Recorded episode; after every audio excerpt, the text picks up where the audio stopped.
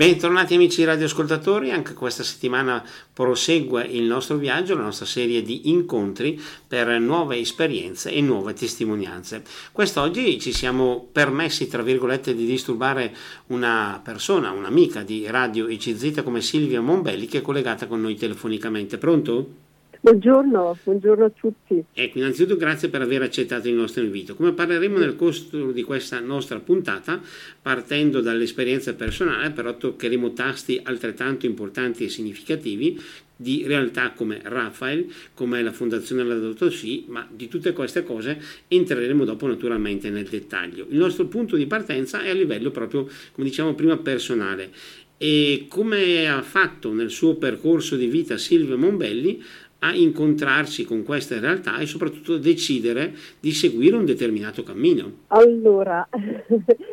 eh, tutto è partito dall'incontro con Don Pierino Ferrari, fondatore di, di questa realtà, della Fondazione Laudato Si e di Rafael, e fondatore molto prima, nel 1971,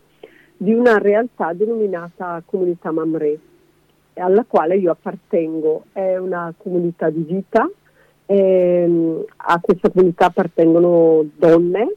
laiche, eh, quindi non ci sposiamo, ma dedichiamo la nostra vita eh, al servizio dei, dei fratelli,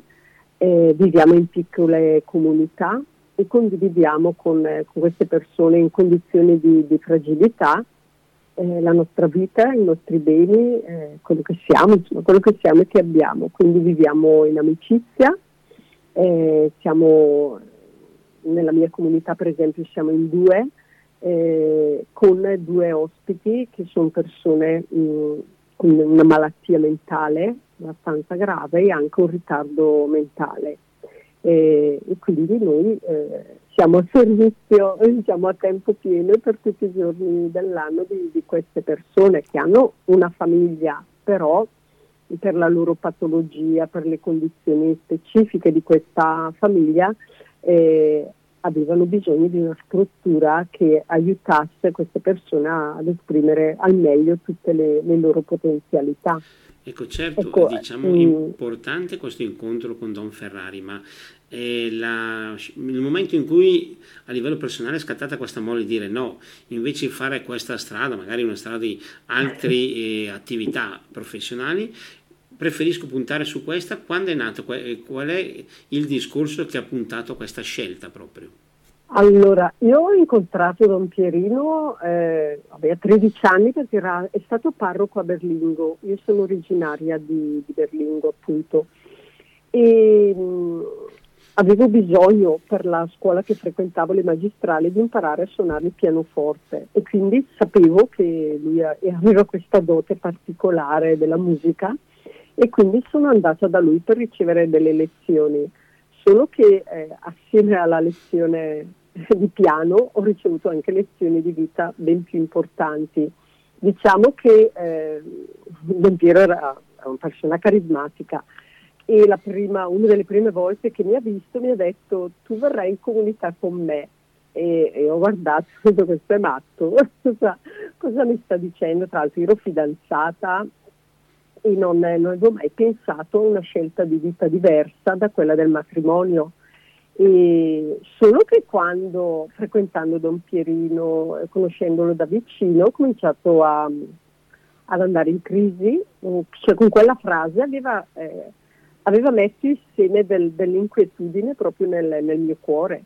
ma perché vedevo che lui era una persona convintissima eh, dei, degli ideali evangelici, ma non solo a parole, ma proprio nella vita, traspariva tutto da lui questo essere tutto di Dio ed essere tutto dei fratelli.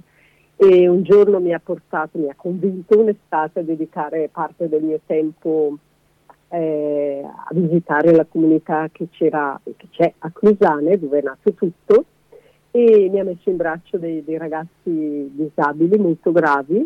eh, e io lì mi sono sentita a casa, ho cominciato ad avere così questa, a pensare che forse poteva essere la mia vita, non è stato immediato, sono, non è il caso che stia qui a raccontare tutti i passaggi, nel frattempo eh, sono diventata fisioterapista e il giorno dopo il, la discussione della tesi mi ha chiamato dicendo se andavo a lavorare in comunità. Io tra l'altro ho già ricevuto ancora tirocinante così delle proposte di lavoro, ma capivo che dovevo risolvere questa questione decisiva, quella vocazionale e andai a lavorare lì dopo tre anni di lavoro presso la comunità Mamre ho capito finalmente che quella era, era davvero la, la, mia casa, la mia scelta. Cioè, c'è stato tutto un percorso di discernimento, ma lui era molto ehm, serio ecco, sulla, sulla, scelta eh, vocazionale, perché diceva che se uno non occupava il suo posto, diceva la, il mondo è come un grande mosaico bellissimo, dove ogni persona ha un posto, una funzione per cui è importante che tu trovi la, la tua tessera e la deponi là nel posto giusto, perché se tu non vai a occuparla nessun altro potrà occuparla, perché tu sei, io come tutti, unica, originale, irripetibile, per cui devi proprio andare a collocarti lì, perché se non, non, non scopri il tuo, il tuo posto, lì rimarrà per sempre un vuoto. E questo lo diceva non solo di me, ma anche dei ragazzi disabili più gravi, eh, diceva che tutti avevano una, una grande funzione e a volte mi sembravano parole così un po' azzardate. In realtà, stando proprio vicino a lui, ho, ho proprio capito come il valore grande di ogni persona, quindi le parole che lui diceva che ancora adesso eh, sostengono a livello ideale eh, tutta l'attività di, di RAFE, della nostra attenzione ai malati, dell'accoglienza dei piccoli, dei disabili nelle nostre case. È proprio questa dignità, rispetto per la dignità della, della persona, a prescindere dalle sue capacità, dalla sua condizione psicofisica, cioè la persona vale perché è, è, è una, diceva lui, è un un pensiero di Dio lanciato nella storia, unico, originale, irripetibile, per cui va colto, va valorizzato quando la persona non è in grado, gli diceva tu devi essere le mani, le gambe, gli occhi di, di queste persone perché possano eh, esprimersi al meglio e devi sentire con loro perché tanti dei nostri ospiti non, eh, non sanno neanche esprimersi quando stanno male e allora diceva se uno tossisce devi sentire dolore ai polmoni, fermati, eh, interrogati, cerca di capire come mai eh, la persona sta male. E quindi ecco questo, questa attenzione proprio ai, ai, piccoli per me è stata una delle lezioni più grandi della, della vita che ho ricevuto da Don Piero che poi eh, ovviamente si espande su, su, tutte le persone, ma a maggior ragione se parti da chi è più fragile, da chi ti sembra inutile, ovviamente poi diventa anche più facile applicarlo a, a tutte le altre persone. Quindi questo suo amore per i, i piccoli, eh, il rispetto per la loro dignità e la valorizzazione della dignità, proprio a partire da questa dignità ontologica che accomuna tutti gli uomini sul piano dell'essere e non eh, su quello funzionale del, dell'agire. Ecco una valorizzazione e una appunto nuova dignità della vita delle persone che forse troppe volte, oserei dire io, eh, va un po' in contrasto con quello che è la mentalità di questa nostra società che mm. non dà grande attenzione a certi particolari o a certi valori. No, perché la nostra società è funzionalista, eh, per cui eh, riesce di più, vale di più, chi sa fare di più, chi è più competente, chi ha più numeri, chi ha più talenti. Questo è un po' il modo di, di ragionare, l'uomo riuscito, eh, l'uomo che ha successo e quindi questi che sembrano pezzi di umanità venuti male, eh, si chiede ma allora, e, e, si chiedono tante persone, cosa ci stanno a fare nel mondo queste, queste persone? Lui mi diceva hanno un valore grande, e per usare proprio le sue parole, dicevano hanno il, il compito di, di, suscitare l'amore. Eh, queste persone con le loro mani storpie è come se girassero una chiave nei cuori più blindati e induriti e, e riescono a aprire, il, aprire, questi cuori, sono come delle password che riescono a, a, a, a entrare nelle, nelle situazioni più blindate. E in effetti noi abbiamo visto dei, dei personaggi, persone ecco appunto magari riuscite, degli imprenditori, quando passano, passavano davanti a certi nostri ospiti molto gravi, vedevi che si intenerivano, che eh, proprio si commuovevano eh, proprio per questa capacità di, di suscitare amore e attenzione. E d'altronde una società che non sa porre attenzione ai suoi anelli più fragici, fragili non può essere una società forte, una società vale nella misura in cui tiene il passo degli ultimi, altrimenti non, eh, in apparenza può essere forte ma in realtà è molto debole una società così. Farei ancora un piccolo passo indietro alla vicenda personale. Nel momento di maturare questa decisione di quella che era la strada giusta, non c'è mai stato un momento di dire anche solo di dubbio per dire guarda a cosa posso rinunciare o tra virgolette cosa posso perdere prendendo questo percorso? Sì, sì, eh, ripeto, eh, io l'ho conosciuto, da, l'ho conosciuto a 13 anni, però a 17 ho cominciato a frequentarlo dai 17 ai 26 anni, quando sono entrata in comunità, cioè il seme del dubbio, lui l'ha seminato subito sul fatto di cosa dovessi fare nella vita, quindi ci ho impiegato diversi anni a, a capire, a fare discernimento, eh, tra l'altro ero molto impegnata negli ambienti eh, diocesani, parrocchiali e, e, diventava un po' un alibi questo, dicevo vabbè io sto facendo già del bene, non occorre che faccia, che entri in comunità, eh, faccio tanto bene. Il problema è, secondo me a certi livelli il discernimento non è tra il bene e il male, cioè le persone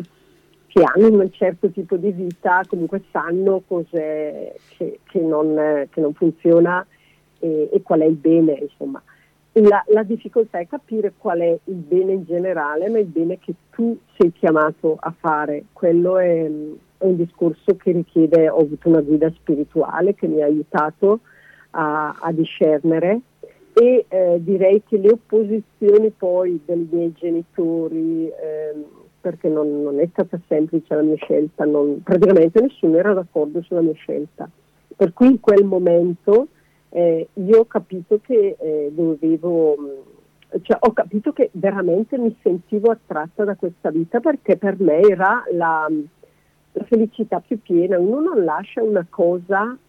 eh, se non perché pensa che sarà più felice scegliendo un'altra direzione, altrimenti cioè, l'uomo alla fine cerca la, la felicità, amare, essere amato, tutti gli uomini, tutti.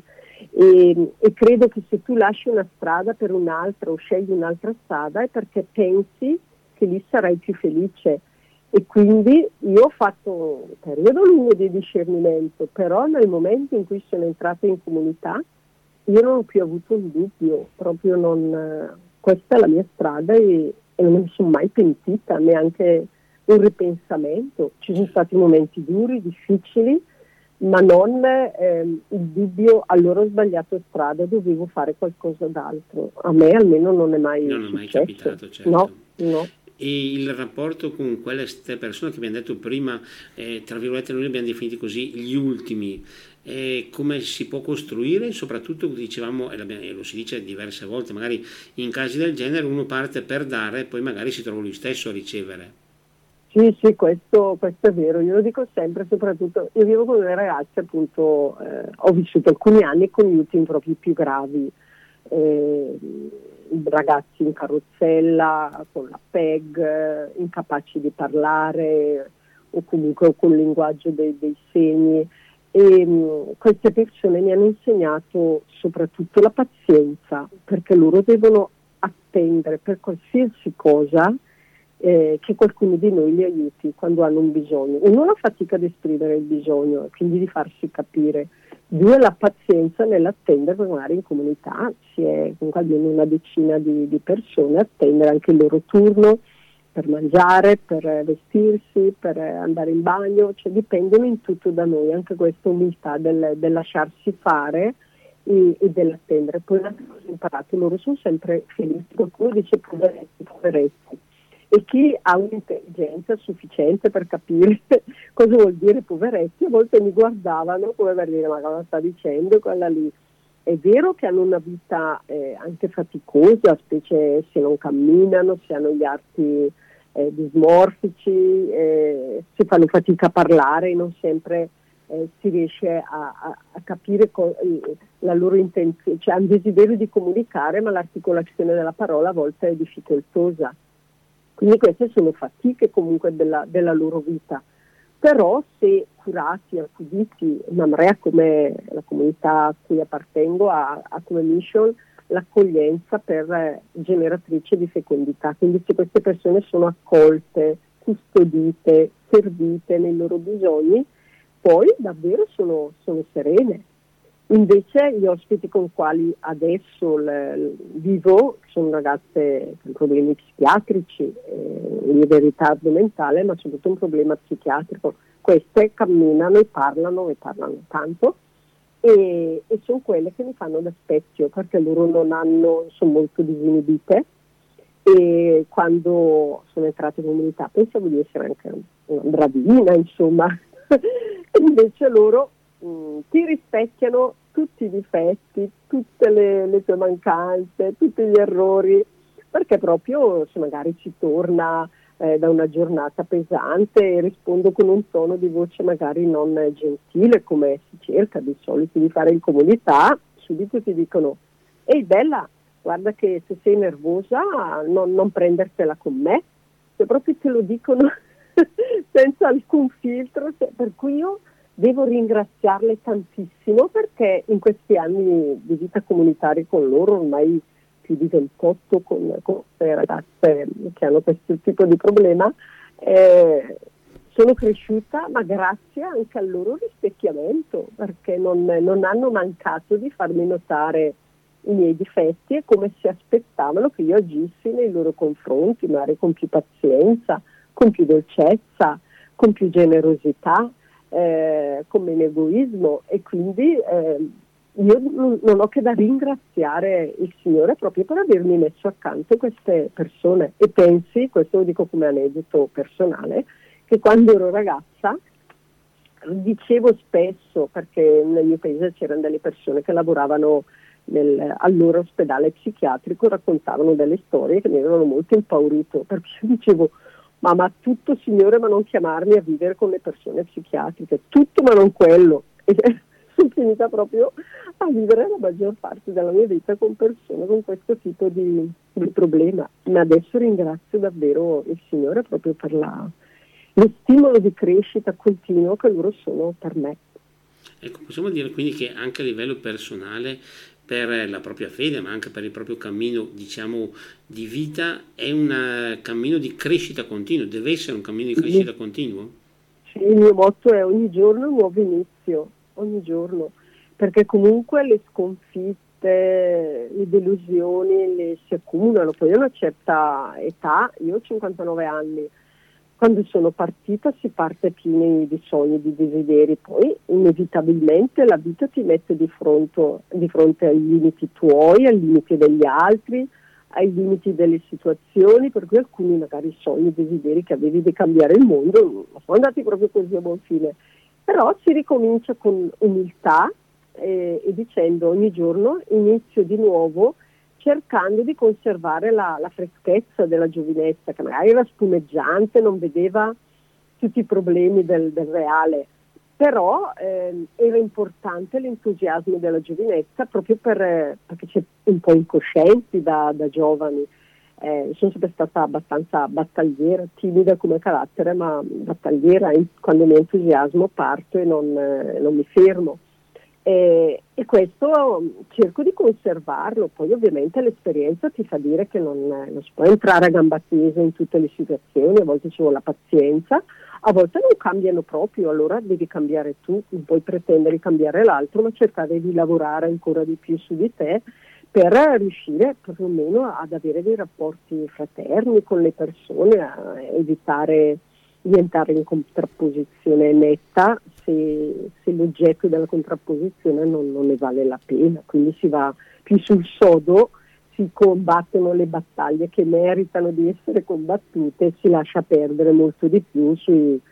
piccole, piccole, battaglie quotidiane che insomma non hanno quella, la stessa importanza, bisogna dirigere meglio le nostre energie. Ecco, certo. Ecco, Ma visto che stiamo parlando di valori, di quasi una sorta di inno alla vita, queste, questi ideali riusciamo noi ancora a trovarli nella nostra società del giorno d'oggi oppure questa nostra corsa che mi sembra di vedere sempre un po' più egoistica, chiusa in se stessa, sta un po' escludendo tutto questo? Io penso, io sono molto ottimista e ho sempre tanta speranza nelle, nelle persone, per cui penso che molto dipenda anche dal nostro sguardo. Io li vedo, mh, mm, ci sono tante persone davvero di, di buona volontà che credono, magari non, eh, non sanno esplicitarlo, non, non, lo sanno nemmeno loro, però da certe scelte che fanno si capisce che eh, ci tengono alla vita io ho fatto la catechista tanti anni ai giovani, eh, agli adolescenti, che è una, una realtà che mi, mi, piace molto. Io ho visto come a volte si dice giovani sono, sono, sono, ma in realtà se eh, ai giovani si presenta una, una certa visione della, della vita eh, rispetto proprio anche al valore della vita, della dignità di ogni persona, vedo che sono molto attratti da, da questa prospettiva eh, e dal porre la, la loro vita stessa e quella degli altri eh, davvero come il valore assoluto, da, da, assumerlo proprio come valore assoluto. Poi è vero che le persone eh,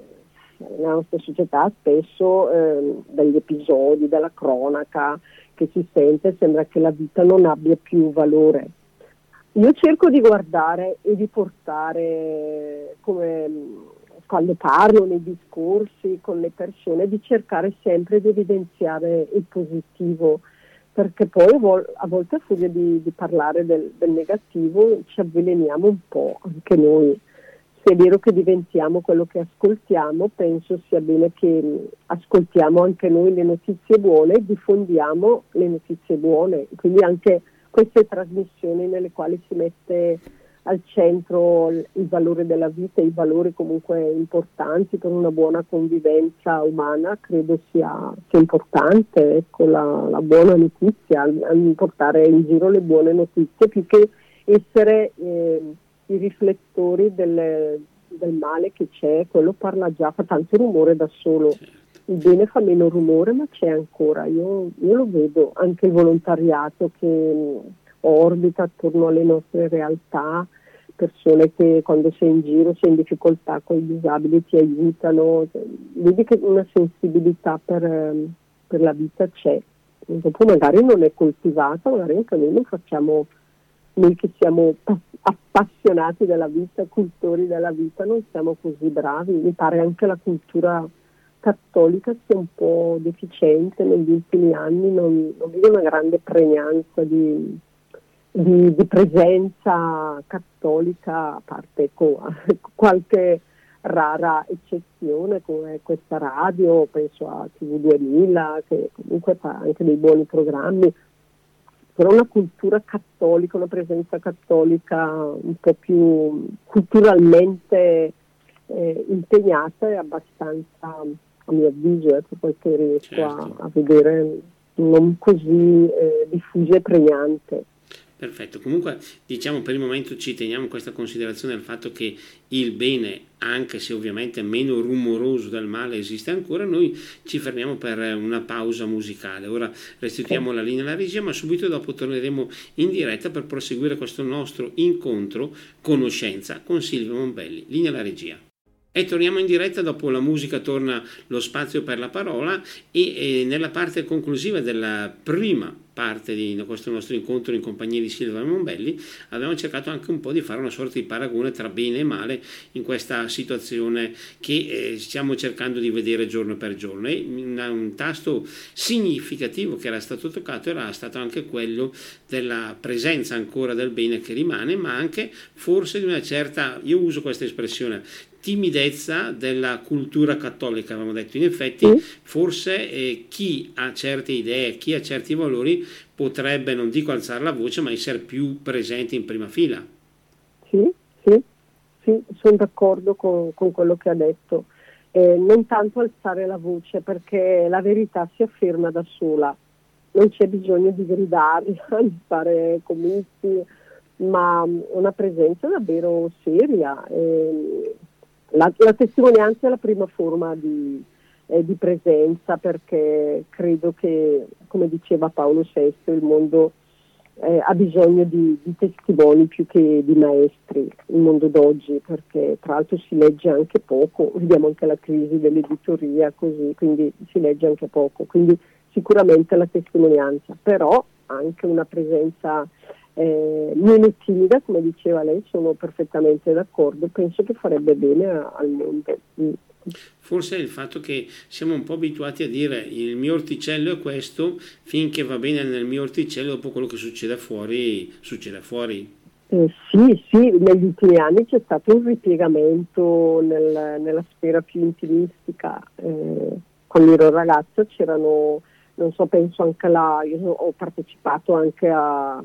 all'impegno politico nel, nel, mio paese da, da, ragazza, non sapevo neanche cosa, cosa avevo fatto la scuola eh, per entrare in politica, che aveva organizzato la CIDIO Cesana eh, e con i ragazzi di oggi vedo un po' meno questa passione anche per il bene comune, le cose di tutti, eh, sì, forse mm, siamo un po' rientrati, vedo anche delle belle famiglie per contro molte altre si stanno disfacendo, però le famiglie che restano sono davvero delle belle famiglie. Ecco, forse anche queste poco impegnate nel sociale, un pochino più chiuse nel loro intimismo, negli incontri che a volte si organizzano, non, non abbiamo più le sale piene come una volta però vabbè sono passaggi, vuol dire che magari la, la, gente ha bisogno di altro e dobbiamo trovare il modo di trovare i canali, gli strumenti più adeguati alle persone di oggi che comunque hanno sete di, di verità. Vorrei attaccarmi a questa parola che abbiamo appena usato, adeguati. E molti dicono che magari per certi valori, certe idee si devono un po' anche adeguare ai tempi che cambiano, alle novità che vengono inserite nella nostra società e così via. Ma io faccio questa domanda, ma i valori si devono adeguare ai tempi o in realtà invece sono i tempi che si devono adeguare ai valori? Perché i valori rimangono eh, inalterati, un valore è, dovrebbe essere valore I valori, oggi, i ieri valori e domani. sono immutabili, i valori sono immutabili, è il modo di incarnarli che, che cambia, perché il valore si veste poi, deve essere incarnato, quindi eh, mette la veste del, del, tempo di oggi, usa le parole di oggi, non possiamo descrivere i valori come si descrivevano il secolo scorso, anche solo eh, se volessimo fare uno, uno, scritto, descrivere concettualmente un valore, non possiamo usare le parole del secolo scorso, ma anche il modo di, di incarnarli, la povertà che si può vivere oggi non è quella che, anche se era sempre povertà, per esempio, ehm, noi in comunità, eh, abbia, noi eh, pur non esprimendo i voti, eh, viviamo i consigli evangelici della povertà, della castità, dell'obbedienza.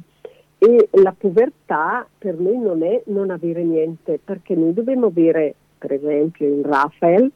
le migliori attrezzature, quelle più all'avanguardia, perché ci diceva Don Piero, se riusciamo a individuare eh, il cancro nella fase iniziale eh, del suo sviluppo in una persona con un macchinario di ultima generazione, noi dobbiamo possederlo perché la vita vale molto di più del costo di quel macchinario. Quindi mh, mm, quando si spendono tanti soldi per acquistare eh, delle macchine, noi stiamo vivendo la povertà perché non è per noi, non è per un possesso, ma quello strumento è a servizio della salute del fratello e quindi tutto quello che serve per il fratello fa. Se un eh, ospite ha bisogno dell'aria condizionata perché respira male e ha già tanti problemi a livello respiratorio, si mette. Poi per me, nella mia camera, io non ho l'aria condizionata, non, per noi, che riguarda noi, cerchiamo di vivere l'essenziale, però se il fratello è in difficoltà e ha bisogno, per lui tutto, tutto quello che serve si fa perché abbia una vita più,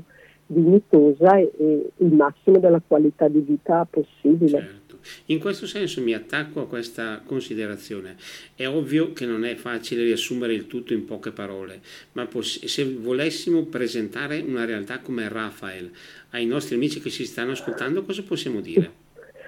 Allora, Rafael è nato nel cuore di, di Don Pierino eh, dopo eh, una quindicina d'anni che c'era la comunità Mamre.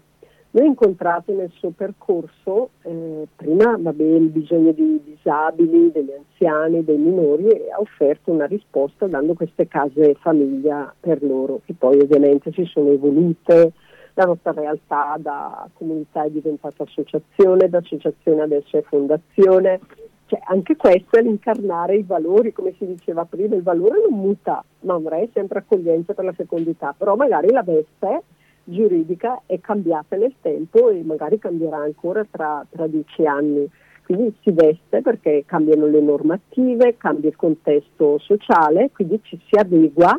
ma mantenendo sempre la nostra mission di accogliere eh, la vita fragile, custodirla e, e, servirla. Don Piero nel suo ministero ha incontrato le, le persone malate di cancro le ha incontrate la prima volta quando era ancora parroco a, a Berlingo e avevo un signore che faceva parte del coro, eh, giovane, con dei bambini piccoli, eh, che si è malato di cancro, che una volta si chiamava, era brutto male. Lui è andato a trovarlo in ospedale e ha visto che era veramente mh, invaso dai dolori, cioè si attaccava al letto proprio dai dolori e io come sacerdote mi sono detto ma come posso parlare a, all'anima, parlare di anima a questa persona quando il corpo è così disturbato? Io non posso dividere l'anima dal corpo, poi io non vedo l'anima, vedo solo i corpi animati e pertanto è andato in crisi, ha detto io, cioè, se voglio essere un sacerdote che va al capezzale di questi malati, perlomeno devo alleviare, addolcire il dolore altrimenti non potrò mai neanche parlare con loro. E Raffaele è nato proprio da questa esperienza concreta. Da allora ad oggi eh, Raffaele ha fatto tantissima strada, anzitutto ha aperto degli ambulatori di prevenzione oncologica, perché dopo questo eh, episodio Don Piero è andato dal professore Veronese che allora gli aveva detto di occuparsi della prevenzione e del fine vita che mancavano totalmente nei servizi pubblici. In effetti Rafael ha aperto i primi ambulatori di prevenzione sul territorio bresciano, tre eh, ambulatori, e, e, ha diffuso anche la cultura della prevenzione. Adesso ne troviamo tanti, sono nati gli screening, per fortuna, perché a tappeto la popolazione eh, può eh, eh accedere a questi servizi che sono eh, necessari proprio per prevenire il cancro al suo insorgere. Quindi prima si è occupato di, di questo. Poi nel 2017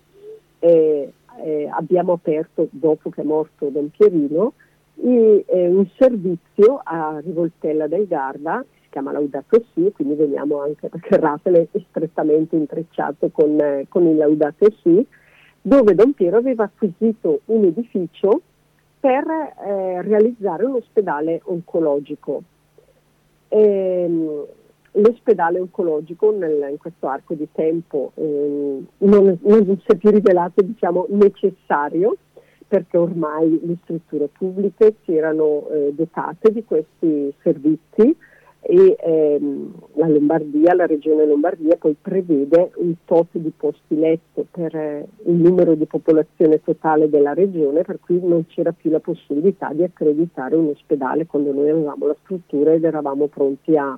a partire. Ecco, poi qui apro una parentesi, eh, il ruolo della provvidenza che ha avuto nella, nella, storia di Don Piero, per come è arrivata questa struttura, per come è stata acquisita, cioè, potrei elencare tutta una serie di fatti provvidenziali che sono davvero, ci lasciano pieni di, di stupore. Chiusa la parentesi. Attualmente Rafael, oltre agli ambulatori di prevenzione che sono rimasti, gestisce dei servizi domiciliari che hanno sede appunto in questa struttura Laudato Si, eh, l'ADI, l'assistenza domiciliare integrata, e l'unità di cure palliative domiciliari, vuol dire che ehm, andiamo nelle case delle persone tutti i giorni dell'anno, siamo reperibili 24 ore su 24, c'è un'equipe formata da, da medici, da specialisti, da infermieri, da fisioterapisti assistenti spirituali che vanno a domicilio delle persone e accompagnano queste persone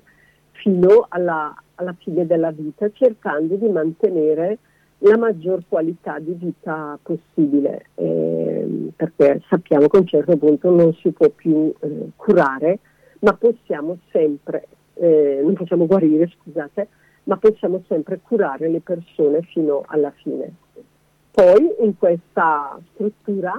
eh, che è diventata ormai una cittadella della salute, cioè ehm, è una struttura che integra i servizi sanitari e sociosanitari eh, in un'ottica di presa in carico globale della, della persona nel suo iter, iter di cura. E quindi le principali risposte ai bisogni di salute a livello territoriale si trovano concentrate in questo, in questo luogo. Quindi abbiamo um, dei poliambulatori specialistici, abbiamo ambulatori di medicina di base, quindi abbiamo fatto un accordo con 12 medici di famiglia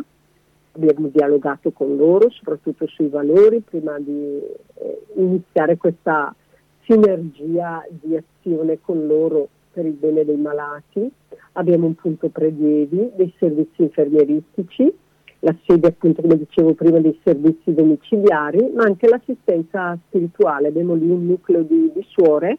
che sono le figlie della madre spirituale di Don Pierino Ferrari, madre Giovanna. E adesso stiamo, il progetto si sta arricchendo con la realizzazione di un ospedale di comunità che prevediamo di finire il prossimo anno. Ecco. Quindi Rafael gestisce questi servizi. Il Laudato Si, la fondazione Laudato Si è proprietaria della struttura, quindi ha ereditato da Don Piero questa struttura avuta appunto con fatti molto provvidenziali, eh, chiamata l'ospedale della gente perché ci hanno contribuito tantissimi quindi la Fondazione Laudato Si offre le mura e offre la strategia, la mission. Rafael entra e gestisce questi servizi sanitari e eh, sociosanitari. Oltre alla, alla prevenzione eh, dei tumori, Rafael negli ultimi anni si è rivolto anche alla prevenzione cardiologica perché sappiamo che la morte per malattie cardiovascolari è la prima ancora nel mondo secondo le statistiche dell'OMS e pertanto abbiamo pensato che era importante aprirci anche a, a questo settore e quindi in ogni nostro ambulatorio di Cugiane, Calcinate e Desenzano effettuiamo anche la visita di prevenzione cardiologica con degli specialisti, degli esami per fare una, una valutazione completa. Questo è molto importante e tra l'altro mi permette di ricollegarmi a un progetto che è al centro dell'attenzione in questi mesi, che come è stato definito il progetto dell'ospedale di comunità. Possiamo dire due parole per, dire, per spiegare di cosa si tratta, ma dire anche, anche e soprattutto per cercare di far capire com'è possibile aiutare. Certo, allora noi siamo partiti eh, ancora più di due anni fa con l'idea di eh, realizzare questa struttura diciamo leggera che è una struttura intermedia di ricovero breve eh, tra l'ospedale, tra il momento intensivo della, della, fase della malattia e il domicilio della persona. Sappiamo che adesso a seguito di certi interventi ospedalieri eh, i DRG si sono molto contratti per cui le persone vengono dimesse in maniera molto rapida dagli ospedali e il domicilio, non sempre il domicilio intende i familiari, ma anche la struttura. Una persona che ha avuto un ictus, per esempio, non, non ha la casa adeguata, c'è bisogno di, eh, di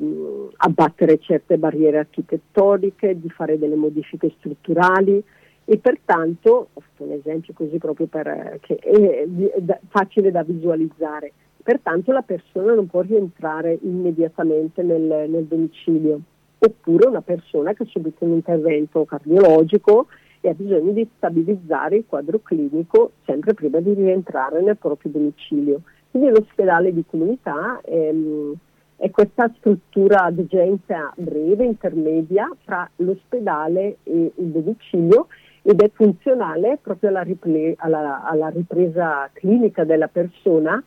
in un clima che vogliamo definire di accoglienza e di familiarità, cioè mantenere un clima, Don Piero diceva bisogna sentire il profumo di casa nelle nostre strutture. E è questo che, che volevo dire, saranno 30 posti letto. In inizio avevamo previsto 15-15 posti letto. Poi quando è uscito il PNRR abbiamo visto che ha definito proprio eh, le case delle comunità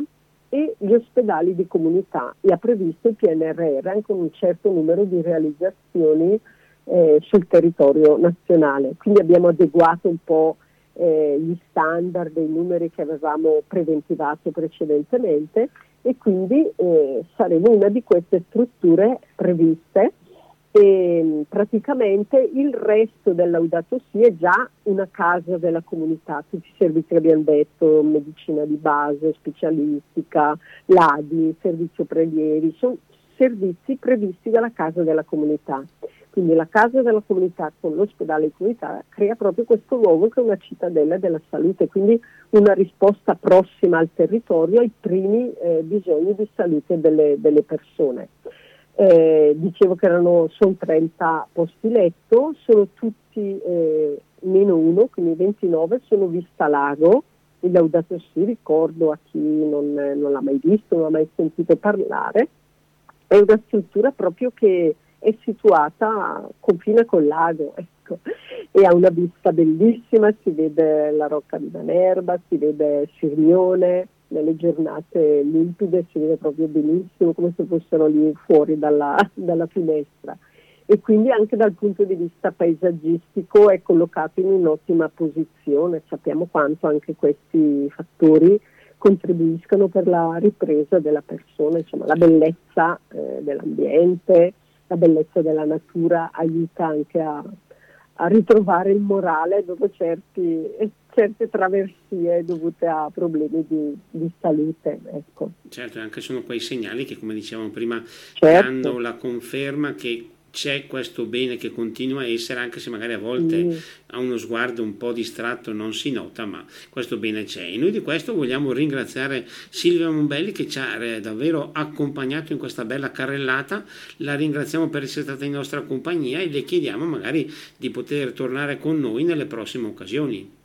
Certo, poi dico anche, visto che ha detto le modalità per aiutare, basta andare sul sito eh, Fondazione Laudato Si oppure ambulatori Rafael sono spiegate le modalità. Noi abbiamo tante persone che, che, ci aiutano perché credono in una medicina a misura d'uomo. Ecco. Le persone che ci stanno aiutando perché sanno che c'è la gratuità degli amministratori, tutte le persone nei consigli di amministrazione di Rafael Laudato Si svolgono questo servizio delicato, importante di responsabilità in maniera assolutamente gratuita, sia gli amministratori sia i sindaci che siamo obbligati a avere nei, nei consigli di amministrazione. Quindi eh, ringraziamo anche la, tutte queste persone che con noi eh, portano avanti le opere in maniera gratuita.